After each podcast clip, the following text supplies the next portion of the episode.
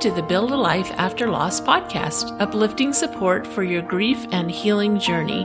We're here to encourage your hope in the future and strengthen your confidence so that you can build a life of purpose and joy. I'm your host, Julie Clough, certified grief coach. Hello, my friends. Welcome to episode 114, Creating Joy. First, I want to tell you about a message I received from a listener about the podcast or the episode that uh, I recorded about reflective journaling. They suggested the app iEvolve on iPhone. I E V O L V. So it's little I, capital E V O L V. anyway, wanted to pass that suggestion on to you. Uh, they said it allows them to keep all of their entries. Amazing app. Okay, very cool. So sharing that with you in case that is helpful. Also, a little addendum to my tire story. I got my tires fixed. I got my tires replaced after my flat that I talked about a couple weeks ago. And it felt so freeing to get back on the highway and not be thinking about my flat and not be thinking about driving on a spare tire and having to keep my speed low and Oh, it just felt so good. But then just a couple of days after I got my tires replaced, I was following someone. I was leaving my neighborhood and there just happened to be a vehicle in front of me whose back tire was flat. I mean, it wasn't all the way flat. They were driving on it, but it was super, super low, like this close to flat. And we live where we live. There's a highway going east west just south of us. When you leave the neighborhood, it's just right there.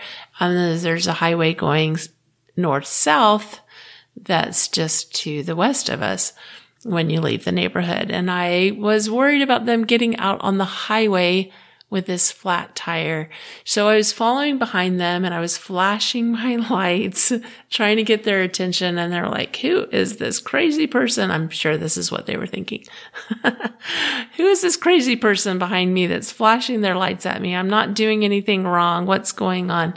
And I couldn't get them, I couldn't get their attention. I didn't know who they were. So it wasn't like I could call them and say, Hey, your, your tire's flat I didn't know who they were. They didn't know who I was. And so they didn't stop.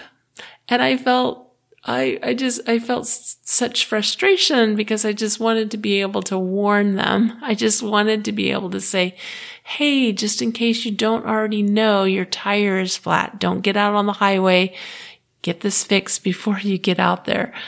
And unfortunately, I wasn't able to. And sometimes sometimes I, I feel that way about grief. Sometimes I want to just like get up on the, on the rooftop and shout, Hey, do something about your grief. There's stuff you can do. and, and that's how I feel sometimes. And sometimes I flash my lights and sometimes I even beat my horn a little bit and sometimes people listen and sometimes they don't. And because you're here, you know, thank you for listening. Thank you for listening to your, to your heart, to your grief, to your experience, for taking it seriously, for wanting to do something about it. I, I, I commend you for that. I really do. And sometimes when I speak to you here, I speak from a place of comfort or teaching. And sometimes I come from a place of awareness and warning but always, always from a place of love and compassion. And I'm excited about this topic today, creating joy. It's one of my favorite topics because I used to think that happiness and joy just happened.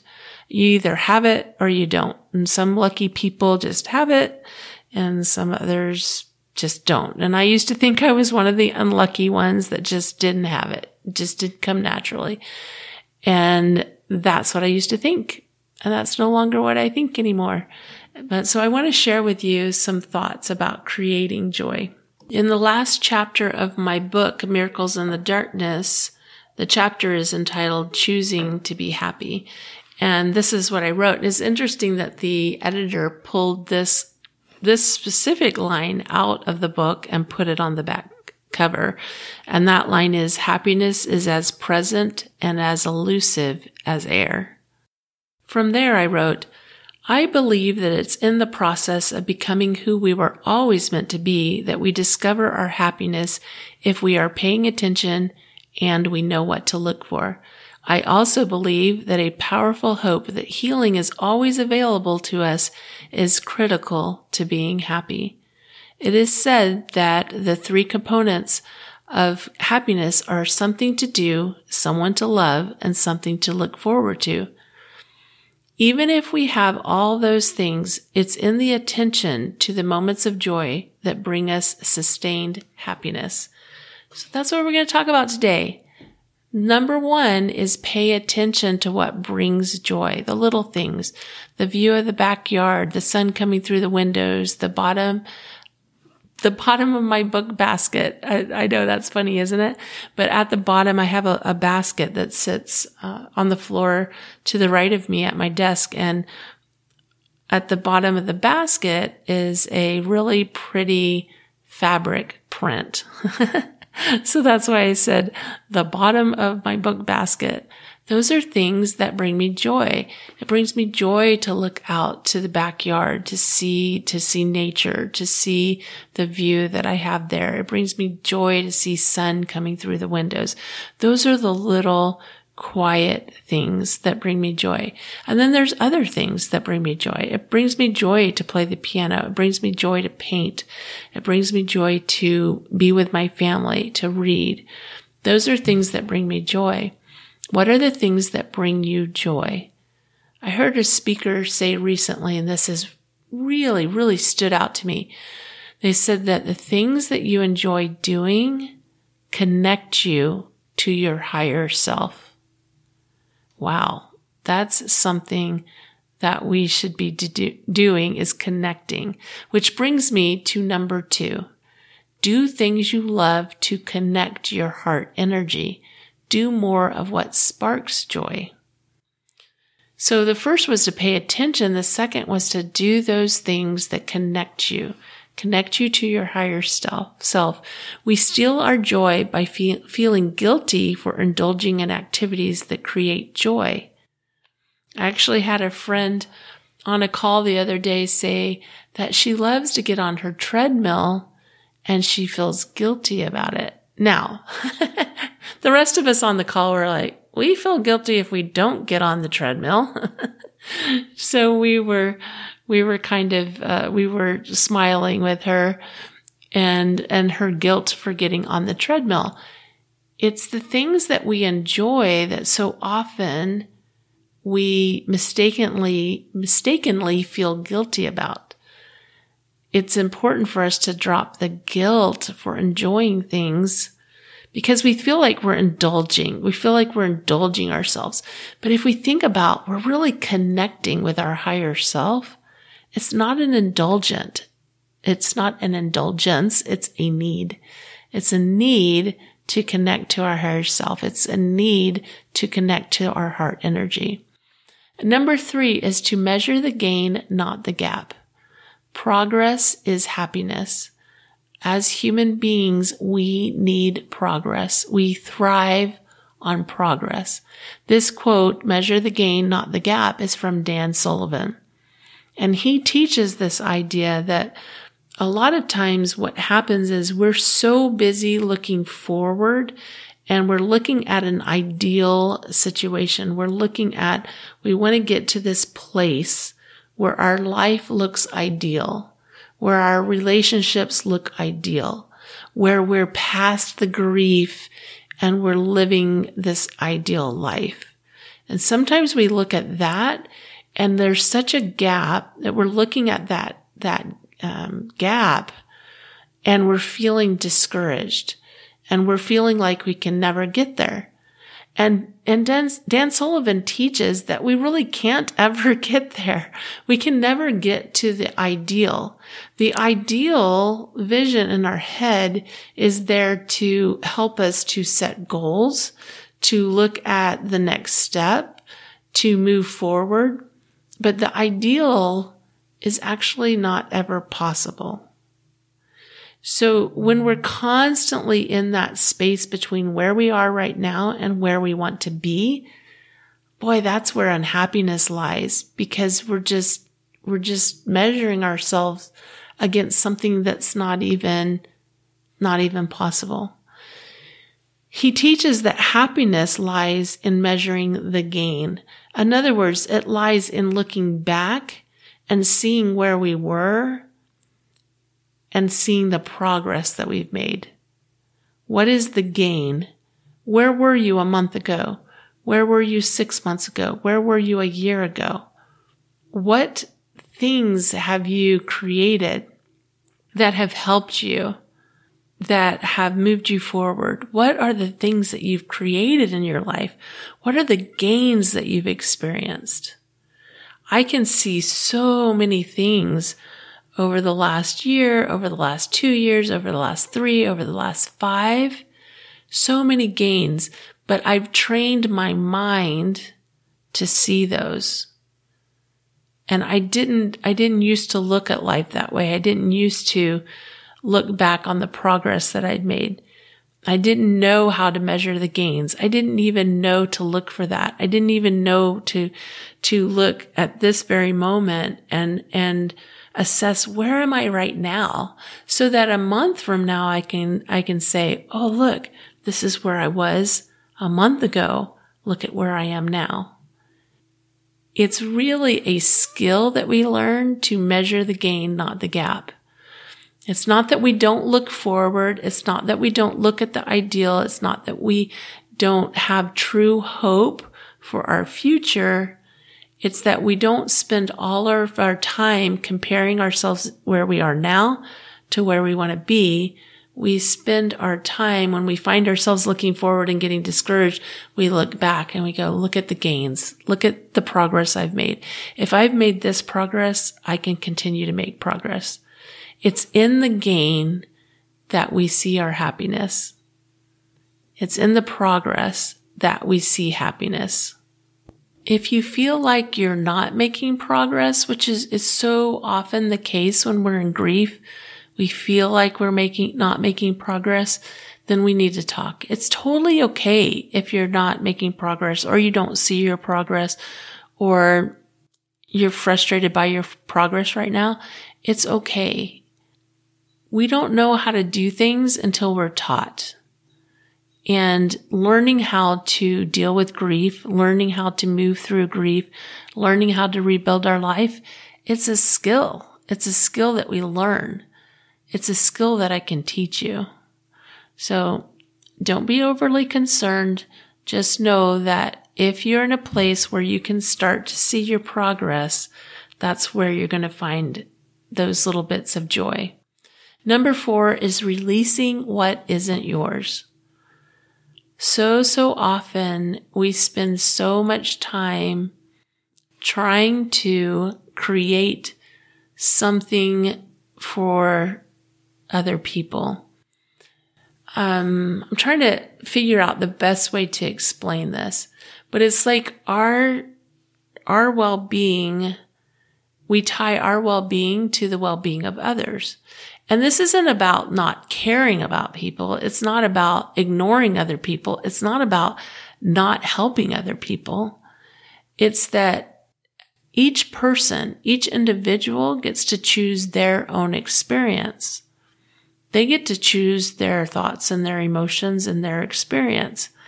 And we have influence and we have the ability to, to share and inspire and to encourage, but we don't have direct responsibility for their response. So just like the, the car, maybe this is the best way to explain it. Just like the car that was in front of me that had the flat tire that I was trying to get their attention by flashing my lights as I followed them and they didn't pay attention. I did my part. I flashed my lights. I tried to communicate with them they chose to keep going. Nobody's at fault.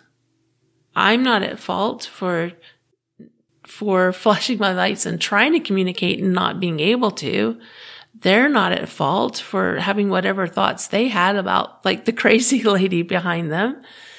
It's just that they got to choose how they were going to respond and I chose how I was going to respond. So a lot of times we're carrying a lot of weight around because we feel responsible for other people's feelings and they're responsible for their feelings. This has, this has been shown to me over and over and over again in the last month, in the last six weeks. I've seen this in multiple places. And when I see a repeated pattern, I start to notice there's some truth here that we need to be paying attention to. So I share it with you as a warning. Are you holding on to responsibility for something that's not your responsibility? A couple of years ago, I, I learned this concept from a friend of mine, this idea of rowing in our, um, of hoeing in our own row. So it's kind of a gardening example. So if you have rows of a garden and each person is assigned their row to hoe, it's, it's staying in our row instead of hopping over and feeling like we have to take care of the whole field. I know it's, it's kind of a hard concept to grasp, but it really is so empower, empowering when we realize that we're not responsible for everybody else's emotions. And I think one of the things that as I reflected on some of the things I wrote in my book, I saw this coming up over and over again as well. Um, one of the things that I wrote was, here it is. Okay. So I wrote, I blamed myself for every difficulty in our life. If my husband, was stressed, it was my fault. If the kids were struggling, it was my fault. That's how I viewed my world. Now I wrote that. That was, I wrote that about that time period where things were just so hard, where I was grieving so much and things were so difficult. And I really, I felt so much guilt, so much shame, and so much responsibility for everybody else's, not only the heavy burden of carrying my own grief and pain, but I was carrying everyone else's too. And it was hard. It's hard because we really, we really aren't responsible. So it's, it's, it's like trying, okay, this is, this is how I want to explain it. It's like me driving down the highway and I'm driving my car and then I see somebody else in the lane next to me and I try to drive their car too. You see how impossible that is? So there's just certain things like we have influence. Yes. We have the desire and the need to serve others. Yes. By all means. That's a wonderful thing, but we're not responsible for how they respond.